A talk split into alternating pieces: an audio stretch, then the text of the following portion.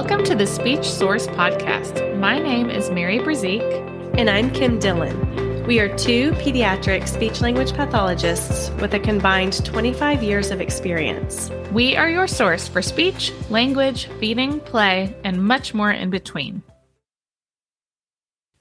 Welcome to Friday Favorites. Today we are going to be talking about our favorite puzzles. So, we've talked about games, we've talked about books, we've talked about toys. As speech pathologists, we absolutely love all of our kid toys and all of our kid items. And puzzles are such a great thing to do with your kids. So, Kim and I are going to talk about kind of our top picks for puzzles and we'll we'll each share our favorite one and there will be links in our show notes and on our Instagram so that you can check those out. But we first wanted to start with talking about choosing them in general. So, say you have a birthday party, say you just want to add to your puzzle collection. What are we looking for when we look at that overwhelming Amazon page and say, okay, what do we choose here? What's worth the price? What is a good value? What is my kid even going to enjoy? So, let's talk about that for a minute. So, Kim, Tell me, what do you look for for puzzles in therapy or with your own kids? Mm-hmm. So, when I, if I'm thinking about a certain age group first, so say five and under, one of the big things I look for in puzzles is the little knobs on. So, we're looking at wooden puzzles. Mm-hmm. We have some that have the big knobs, which is great for your full hand grasp for your little ones. And then as they get a little bit older, the little knob becomes like a finger grasp for thumb and pointer finger. And so this is important because what stage are they at? This those smaller grasps are great for more fine motor skills. And so not only are you looking at the vocabulary and all of that on the puzzle, but you're working on that skill of getting it into the spot, having to use that more fine motor piece. But if you know it's a one year old, we're not there yet. And so those big knobs are great um, and maybe a bigger space to get the puzzle in. So vocabulary and brightness of the puzzle, those are always big things that draw me in. But then I really start to look at like the mechanics of how they're going to get it in. Mm. What about mm. you? That's so funny. So in in thinking about this episode, I jotted down some of my notes. I did not even have a motor component on my on my notes. So that was so good. That's so true though, is that yeah, you don't want to frustrate a 2-year-old unnecessarily mm-hmm. by giving them these tiny little pegs and they're not there yet. They don't know how to right. twist and turn it. So that's really good. Yeah. So, on my little short list that I made about puzzles, the first thing I look for is content and the picture quality. So, mm-hmm. I really, when you look on pages with lots of puzzles or in stores, there's a lot of like caricature, cartoon right. looking things. And the thing is, that's pretty abstract that might hold your kids' attention briefly, or that might be what they gravitate to in the store because it's been, you know, produced by someone like Disney who's very good at, at designing very brightly colored children's things. But I really look for scenes that look more realistic, scenes mm-hmm. or animals or something where I can actually say, yes, that is a pig. It's not purple and super funky shaped and right you know yes. like distorted looking so um i look at that. And then quality too i feel like is really important in puzzles because that would be very frustrating. I mean we've all done puzzles that are just kind of flimsy. Mm-hmm. it's frustrating if they don't fit right. Um so I do think that that's important. Is like you're yeah. saying, like wooden is very right, important. and being able to be used over and over again. I mean, that's that's obviously how we use them because we're doing yes, we're using these toys and these items over and over again, and so it, it quality is important, and I think we have figured out which ones do well. Really, with quality, I really would look when you're looking in on Amazon or something I would definitely make sure that it's wooden and not cardboard. Because mm-hmm. that is really where you're going to break down or the first time a kid tries to put it in their mouth it's done and then right. it's mangled and that'll happen oh yeah that happens all the time okay so kim what puzzle did you bring today that is your friday favorite so I chose, I am sticking with um, the animal theme, the farm theme. It's one of my favorites. It's definitely the puzzle I use the most in my therapy sessions. Just working on different animals and that farm theme always seems to be fun and exciting for the kids. And I chose two different puzzles today. They're both animal puzzles, farm animals.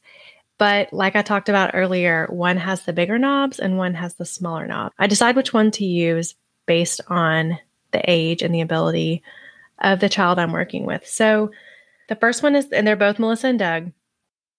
I will say I've found that Melissa and Doug puzzles are really great quality. They're usually wooden puzzles and they usually are very durable. I like them. And so the first one is their farm animal jumbo wooden puzzle, and it has the big knobs so I really like it. It's easy to use. The second one that um, I use with my older kids or ones that might have that better fine motor grasp is the um, farm sound ones. And so this is fun too because every time you put the piece in, it'll make that animal sound. So that's definitely really reinforcing. But it does have those smaller knobs. So they have to be able to pick it up with just fingers, not the full hand, and then set it in there. So it's obviously a puzzle that you can work on labeling with, labeling all the different farm animals. And it should have a picture that you can match. So they're holding the puzzle piece, so you can work on matching. Um, and if they're not at the labeling level yet, you can work on receptive ID. So you could have all the puzzle pieces out there and say, find the cow, or you can just do two at a time or three at a time and kind of start working on that um, identification piece for the animals. Um, for kind of higher level, you can work on features and functions. So if you're looking at the horse, what color is the horse? What sound does the horse make? How many legs does the horse have? What is it like to eat. So you can just go into some more higher level language skills with your older kids. Um, you can even start talking about favorites. You know, what is your favorite farm animal? Why is that your favorite farm animal? So, this can definitely move into some conversation. Puzzles seem so simple and easy, and they are, but you can definitely use them to lead into more conversation. Um, they can also lead into songs. So you do your puzzle and then you sing Old MacDonald, or you sing Old MacDonald, and after each animal, so you sing about the cow, then you have to find the cow piece. So that's a fun way to use it also. Um, and then I also use it with other activities. So if we have um, some vocabulary cards, or maybe we have the little play animals, we might match the puzzle pieces with those animals before we put them in. Um, so I really like to use puzzles as part of other activities. And so, kind of, it's a great thing to have to pull into a theme. And we've actually are going to be doing some language themes on our website. And farm animals is one of them. And I just wanted to kind of give an example of how I might use this in a session or how you can use this at home. And so, if the theme is farm animals, we might do a farm book to kind of introduce that theme. But the puzzle is a really great close ended activity. So, it's going to have a start and an end if you want to try and complete that whole puzzle. So, it's a great kind of start to finish activity to be able to do within that theme.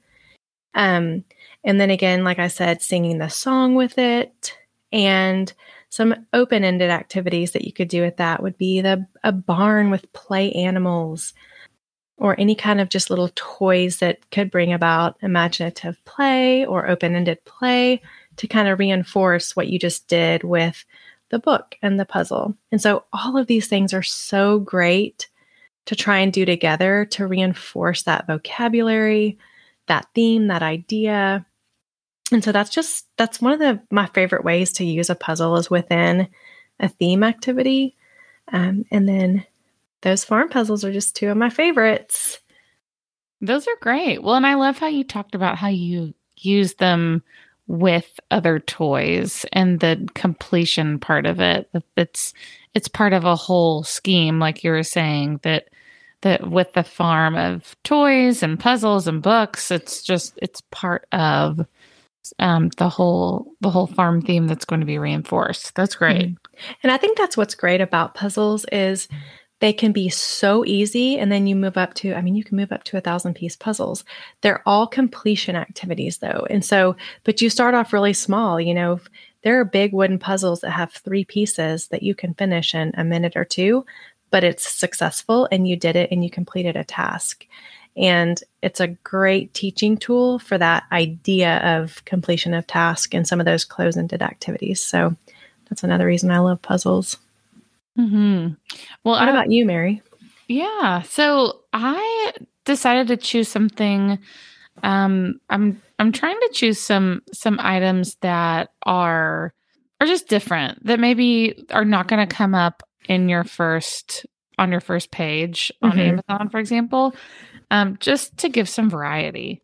So I chose puzzle that is by Haba, if I'm saying that right, H A B A. Mm-hmm. And it is called the My Time of Year with Four Layers puzzle, which is a horrible title. Basically, I call it the seasons puzzle. So um, it's a seasons puzzle. And I love it because there are four puzzles on top of each other oh, within fun. the same wooden puzzle and they have beautiful scenes. So there's there's it's four puzzles in one. So they have spring summer fall and winter.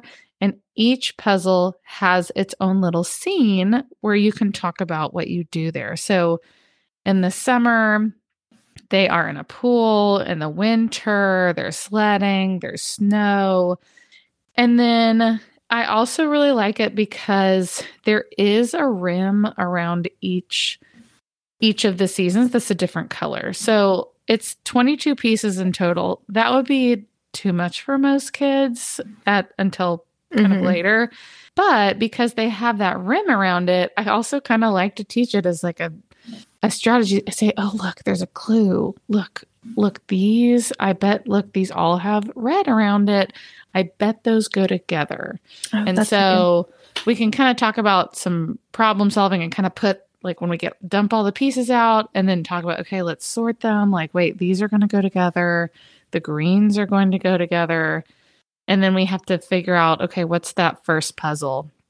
And they get they get progressively a little bit harder. So the first season is winter and there are only four pieces. But the four pieces they're not puzzle shaped.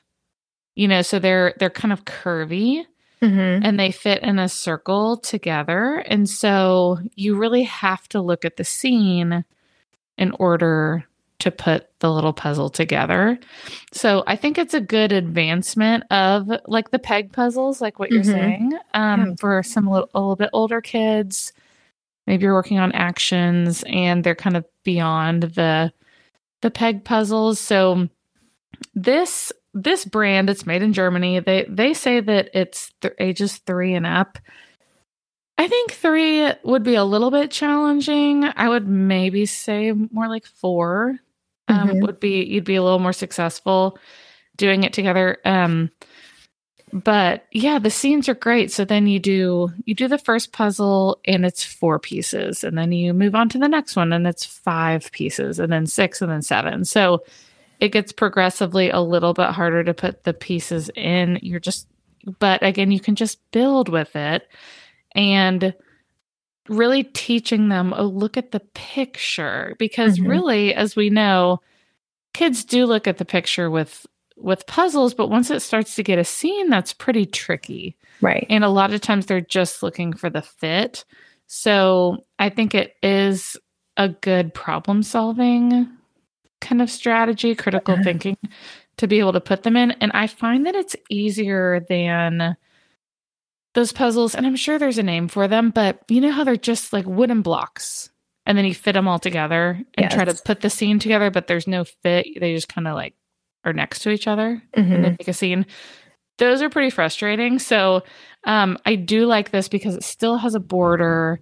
It still has to insert into the right little um, outline, you know. So, but it's four little little puzzles stacked on top of each other. So it sounds like it kind of has like a an age range, but then even the younger kids, even if you didn't get to the puzzle part, but you were just sorting those colors, you could just sort the seasons based on those colors and then they could even just watch you put it together.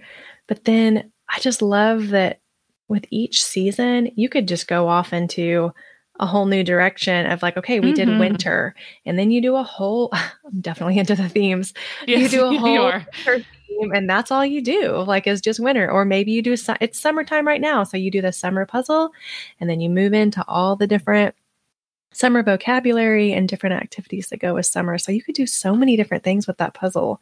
it's a good one like you're saying to just converse about and and talk back and forth about what do you we do here in the fall so it's it's so funny because you know seasons are so different based on where you might be in the country or in the world Mhm. and here in texas as most people probably know fall is not super um it's not it's not really has doesn't have a very prominent spot in our Right. seasons of the year and so it is interesting though because it it shows this tree with different colored leaves and it talks about them wearing um they're already wearing kind of their winter gear of fall of hats and, and scarves and things. We're like, oh, that okay. In Texas, we're still like we're kind of Shorts enjoying the t-shirt. season and our shorts still. Yes. Right. But we but you can talk about that. And what do you think their fall is like? Do you think they are that is hot there? Like what clues can we look at? What do we wear in the fall? So it it is Mhm. kind of a fun thing to talk about and winter sledding like Yeah. we don't really get to build snowmen here, you know. I mean, it could be snowing here one day and then it's summertime the next. That's how it works here. Exactly. So you can kind of make it fun and engaging, and then that's that's what makes or breaks puzzles, and really just any toy or game. In my experience, is just having fun with it, going a different Mhm. direction, and talking and and seeing where it leads. And that's also where the funny comments come in. You know, kids will point out things in scenes or you know in the world that you just don't even think about, or in, in books. Their little comments are so interesting. So. I think it's something where you can kind of, you know, it's anyways, it's a good puzzle Get some to of that kind of, language. yeah, and like see where their brain is at. Where where are Mhm. they thinking about and run with that? You know, maybe they're just looking at the colors, you know, just use it like that. But then maybe a few times later, then you can expand on it. So Right. I do love love this puzzle for that reason. Those are some good ideas. And again, we'll have them linked and hope you can check them out and enjoy some of these puzzles at home. Thanks for listening. Make sure you subscribe to our podcast and check out our website, thespeechsource.com. Also, check us out on Instagram for more ideas on speech, language, feeding, and play.